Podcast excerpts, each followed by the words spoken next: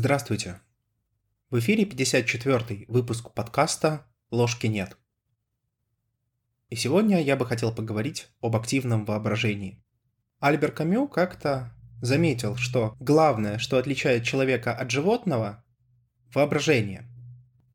И в этом смысле я согласен с известным российским юнгианским аналитиком Зеленским о том, что главным открытием Фрейда и Юнга в психоанализе оказалось то, что фантазии управляют психическим. Действительно, даже в 21 век, век достижений науки и техники, мы все еще не понимаем до конца, как связано физическое и психическое. Конечно, есть ряд ученых, которые занимают физикалистскую или редукционистскую позицию о том, что все психическое так или иначе можно свести к физическому. И в этом смысле я согласен с ними. Действительно, любое событие, которое происходит любое переживание, любое чувство или ощущение, так или иначе обязано иметь свой коррелят в физическом.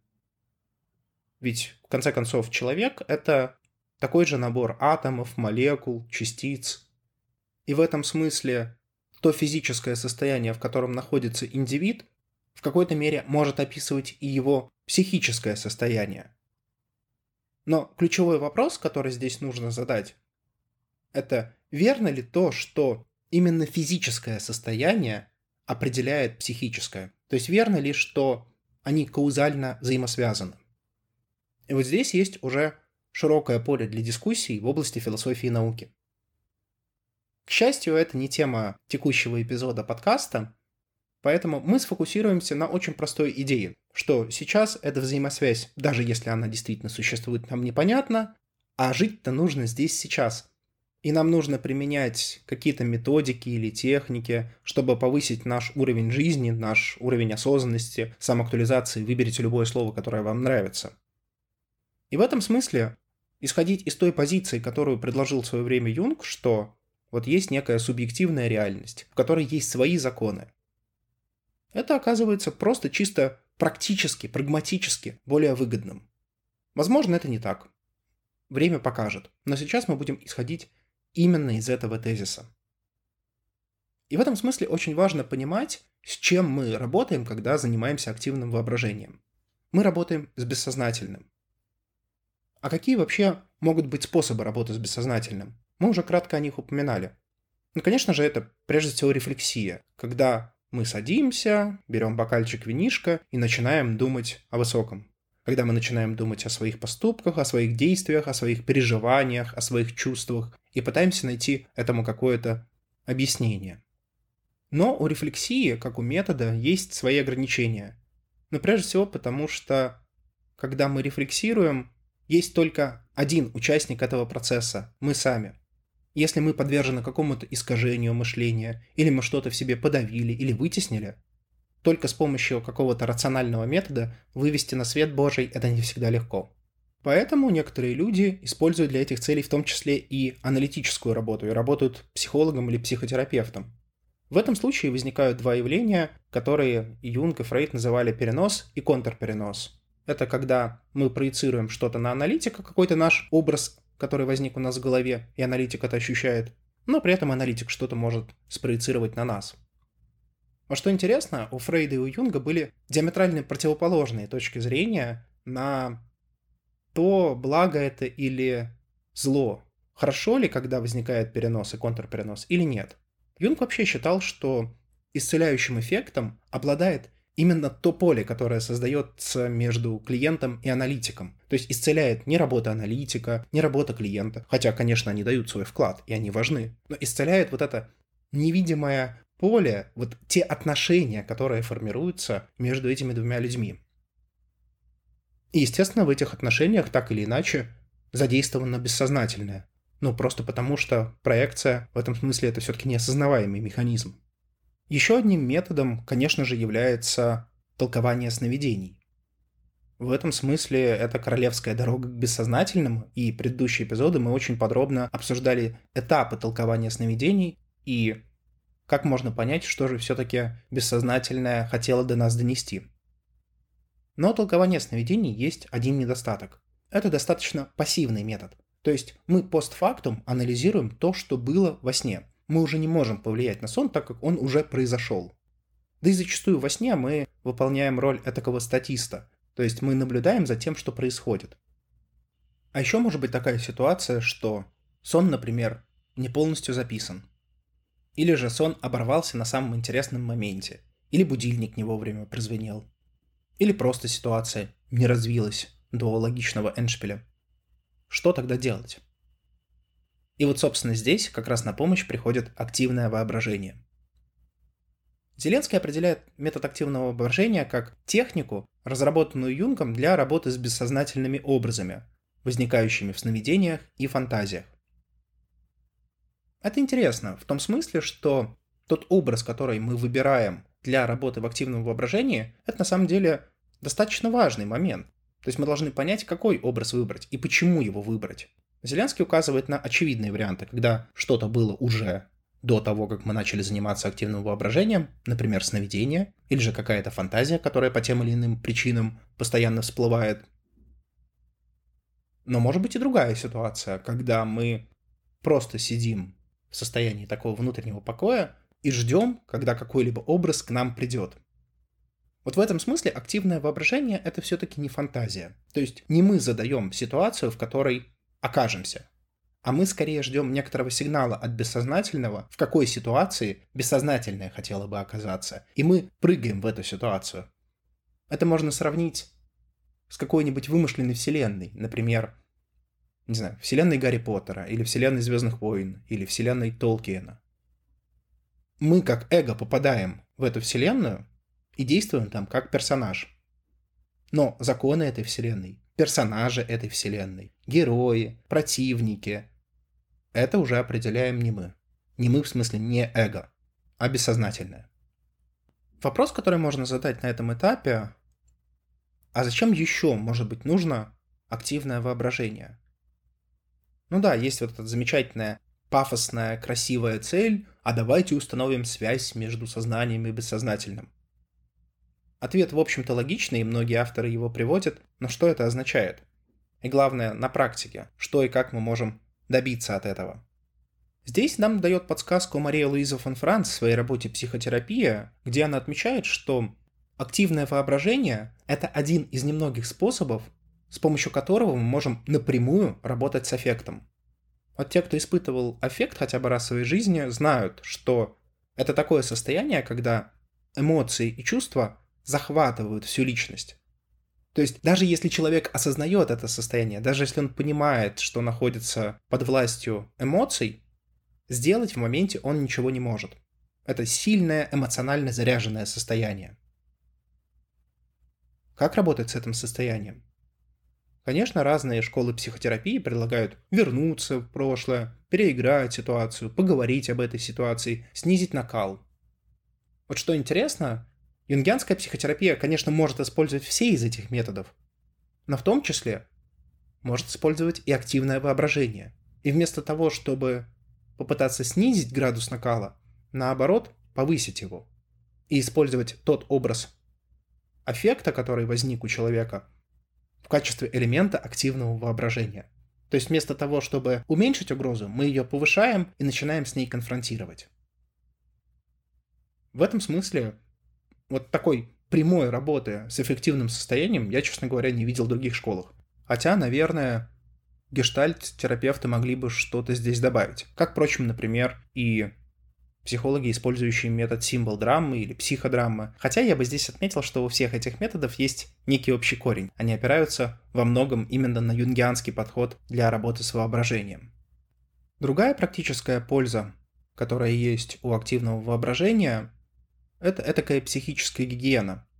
Особенно это актуально для тех, кто много работает с людьми, будь то учителя, врачи, менеджеры и прочее. Мария Луиза фон Франц очень хорошо цитирует Юнга. Как по этому поводу сказал Юнг, впечатление от чего-то уродливого оставляет после себя что-то уродливое в нашей собственной психике. Это особенно верно, если в тот же день должны прийти другие анализанты. В конце концов, их нельзя принимать в таком нарушенном состоянии, распространяя таким образом заразу еще дальше. То есть мысль очень простая. Какие-то негативные события оставляют след, след в нашей психике. И неважно, как вы к этому относитесь, вы можете относиться к этому с точки зрения глубинной психологии или даже просто чисто с точки зрения когнитивной психологии. Если вы находитесь в негативном эмоциональном состоянии, вы и мир будете воспринимать немного негативно. Набор соответствующих экспериментов доступен. И может быть такая ситуация, что у вас нет времени, чтобы привести себя в порядок, как вы это обычно делаете. И в этом смысле сеанс короткого активного воображения 5-10 минут может выдать на время этакое нейтральное состояние. Ну а дальше уже в свободное время вы можете этот случай более подробно разобрать. В общем, так или иначе, активное воображение может использоваться и как палочка-выручалочка в подобных ситуациях, когда вам нужно быстро прийти в этакое подобие нормы. Третий аспект и третья польза от активного воображения – это, конечно, взаимосвязь с индивидуацией. Юнг вообще считал, что именно активное воображение является проводником для индивидуации. То есть это тот процесс, который сопровождает саморазвитие и самоактуализацию. В этом смысле это получается даже не только и не столько метод, сколько внутренняя потребность человека – чтобы лучше понять, что такое активное воображение, нужно сначала понять, чем оно не является. И в этом смысле есть несколько распространенных стереотипов. Первое – это что активное воображение – это не пассивная фантазия. Здесь очень хорошо сказала Мария Луиза фон Франц. Она написала следующее. Люди, которые не практикуют активное воображение или не практикуют его под наблюдением понимающего учителя, могут легко спутать его с так называемым пассивным воображением. Другими словами, с тем внутренним кино, которое практически каждый с любой способностью к фантазии может вызвать перед своим внутренним взором в расслабленном состоянии, например, непосредственно перед засыпанием. Но также и внутренний диалог с комплексом или аффектом, или разновидность внутреннего диалога в рамках воображаемой ситуации, которые мы часто невольно ведем сами с собой, ни в коем случае не стоит путать с активным воображением. В упомянутых формах воображения участник где-то в глубине души все время знает, что это только фантазия. Если бы он этого не знал, то мы должны были бы рассматривать его как находящегося в очень сомнительном состоянии. Но активное воображение, которое Юнг также с долей скептицизма называл скрытым психозом, отличается от этих форм фантазирования тем, что человек полностью, сознательно входит в события. То есть в этом смысле активное воображение — это именно воображение, которое активно. Мы не просто погружаемся в фантазию или сновидение и смотрим, как там развиваются события. Мы активно участвуем в этих событиях, как будто бы они происходят в реальной жизни. Тут, кстати, следует учитывать и обратную сторону ситуации, когда воображение становится уж чрезмерно управляемым. Иными словами, нам нужно найти некоторый баланс между активным вовлечением в ситуацию, но и в то же время, чтобы не мы конструировали эту ситуацию. Вот пример с вымышленным миром, например, миром Гарри Поттера или миром Толкиена, это хороший в этом смысле пример. То есть вы можете стать персонажем этой истории, но вы не определяете то, как поведут себя другие персонажи. Или не вы определяете то, какие законы действуют в этой вселенной. Ну, то есть вы в широком смысле, конечно, да, но не вы как эго. То есть если, например, что-то произошло в этом мире, ну, не знаю, например, загорелся дом, а в доме сгорел, прости господи, котик, то вы не можете перемотать события назад, зайти в этот дом и спасти этого котика, просто потому, что это ваша фантазия. Нет, произошло то, что произошло. Еще одно важное правило здесь – это то, что вы должны действовать в активном воображении так же, как вы бы действовали в объективной реальности. То есть, если, например, в объективной реальности вы интроверт, который предпочитает уйти от конфликта а не провоцировать его, то совершенно нелогично было бы, если бы вы попали в другой мир, мир активного воображения, и там вы бежите с шашкой на голову на дракона. Нет, личность, то есть эго в данном случае, остается тем же самым. То есть вы должны отыгрывать ту роль, которая для вас характерна. В этом смысле в активном воображении участвует настоящее эго, а не псевдоэго сна, не аффект эго, не что-то еще – то есть события в активном воображении должны подчиняться тем же нормам, что и в объективной реальности. и события, действия совершает настоящая личность, настоящее эго, а не некоторая фиктивная личность, участвующая только в этом самом активном воображении. Еще один интересный момент, который заметила Мария Луиза фон Франц, это то, что если вы даете какие-то обещания в своем активном воображении, их необходимо соблюдать. То есть обещания, клятвы, долги, все то, что происходит внутри, оно имеет такую же моральную значимость, такую же моральную ценность, как и обещания, данные другим людям. Процитирую здесь фон Франц. «Я помню мужчину, который в активном воображении пообещал своей аниме, что он будет уделять ей 10 минут в день. Он отнесся к этому небрежно и получил невротический скверный нрав, который сохранялся до тех пор, пока он не осознал, что не сумел сдержать обещание. То есть еще раз, то, что происходит в активном воображении, должно распознаваться как нечто имеющее значение, в идеале как столь же реальное, как и объективная реальность, но хотя бы имеющее значение. Еще следует помнить, что активное воображение не подвержено каким-то заранее заданным шаблонам. То есть то, что происходит и то, что будет происходить в активном воображении, может не подчиняться общепринятым нормам, правилам и прочему. В этом смысле нужно постараться убрать все возможные ожидания от того, как события будут развиваться. В какой-то мере ключом или подтверждением того, что фантазия действительно стала активным воображением, является неожиданность. То есть, когда вы сталкиваетесь в своей фантазии с неожиданной ситуацией, которая не была логична для вас на момент начала. То есть произошло что-то, чего вы совсем не ожидали. В этом смысле это хороший показатель того, что участвует как раз активное воображение. И последний аспект, который я бы хотел отметить, это ценность тех образов, которые возникают во время сеанса активного воображения. В этом смысле позиция юнгианцев противоположна позиции дзен-буддистов, для которых образы, фантазии, сны не имеют своей ценности. Это всего лишь иллюзии. Иллюзии, которые необходимо преодолеть. В этом смысле западный путь, юнгианский путь, говорит о том, что вот именно эти образы как раз и имеют наибольшее значение для человека. Как мы с вами обсуждали в, по-моему, позапрошлом эпизоде персонажей сна, все это части нашей психе, нашей души. И через их взаимодействие, через их интеракцию, через их отношение к эго и, соответственно, отношение эго к ним, мы понимаем ту динамику, которая происходит в бессознательном. Нельзя их просто взять и отбрасывать, как всего лишь иллюзии. Итого, если кратко резюмировать, то активное воображение – это не пассивная фантазия, то есть вы должны в нем участвовать активно, как персонаж вот этой всей истории. Вы не должны быть чрезмерно активны, то есть вы не должны определять законы и то, как себя поведут другие персонажи. Позвольте им решать самим за себя. Не стоит думать о каких-то шаблонных решениях. Активное воображение всегда индивидуально. Те образы, которые возникают в сеансе активного воображения, это отличный материал для анализа. Не стоит их отбрасывать, даже если эти образы кажутся какими-то уж совсем вычурными или наоборот чрезмерно прозаичными. И обязательно ответственно относитесь к тому, что происходит во время вашего активного воображения. Если вы даете какие-то обещания или клятвы, их необходимо сдерживать. Последний момент, который я бы хотел обсудить, это то, когда можно использовать активное воображение.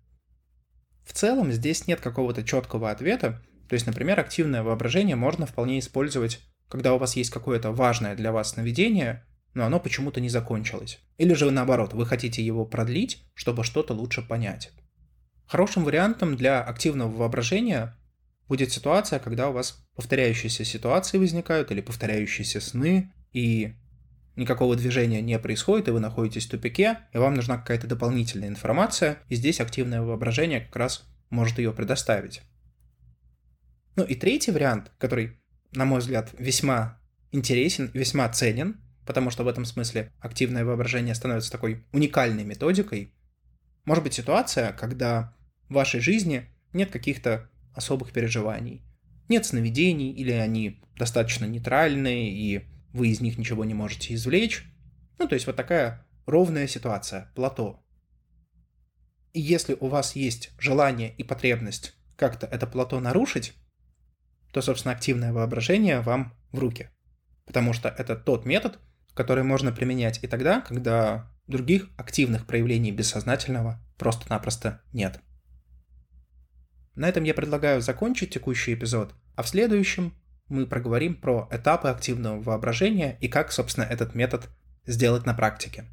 С вами был подкаст «Ложки нет». До новых встреч!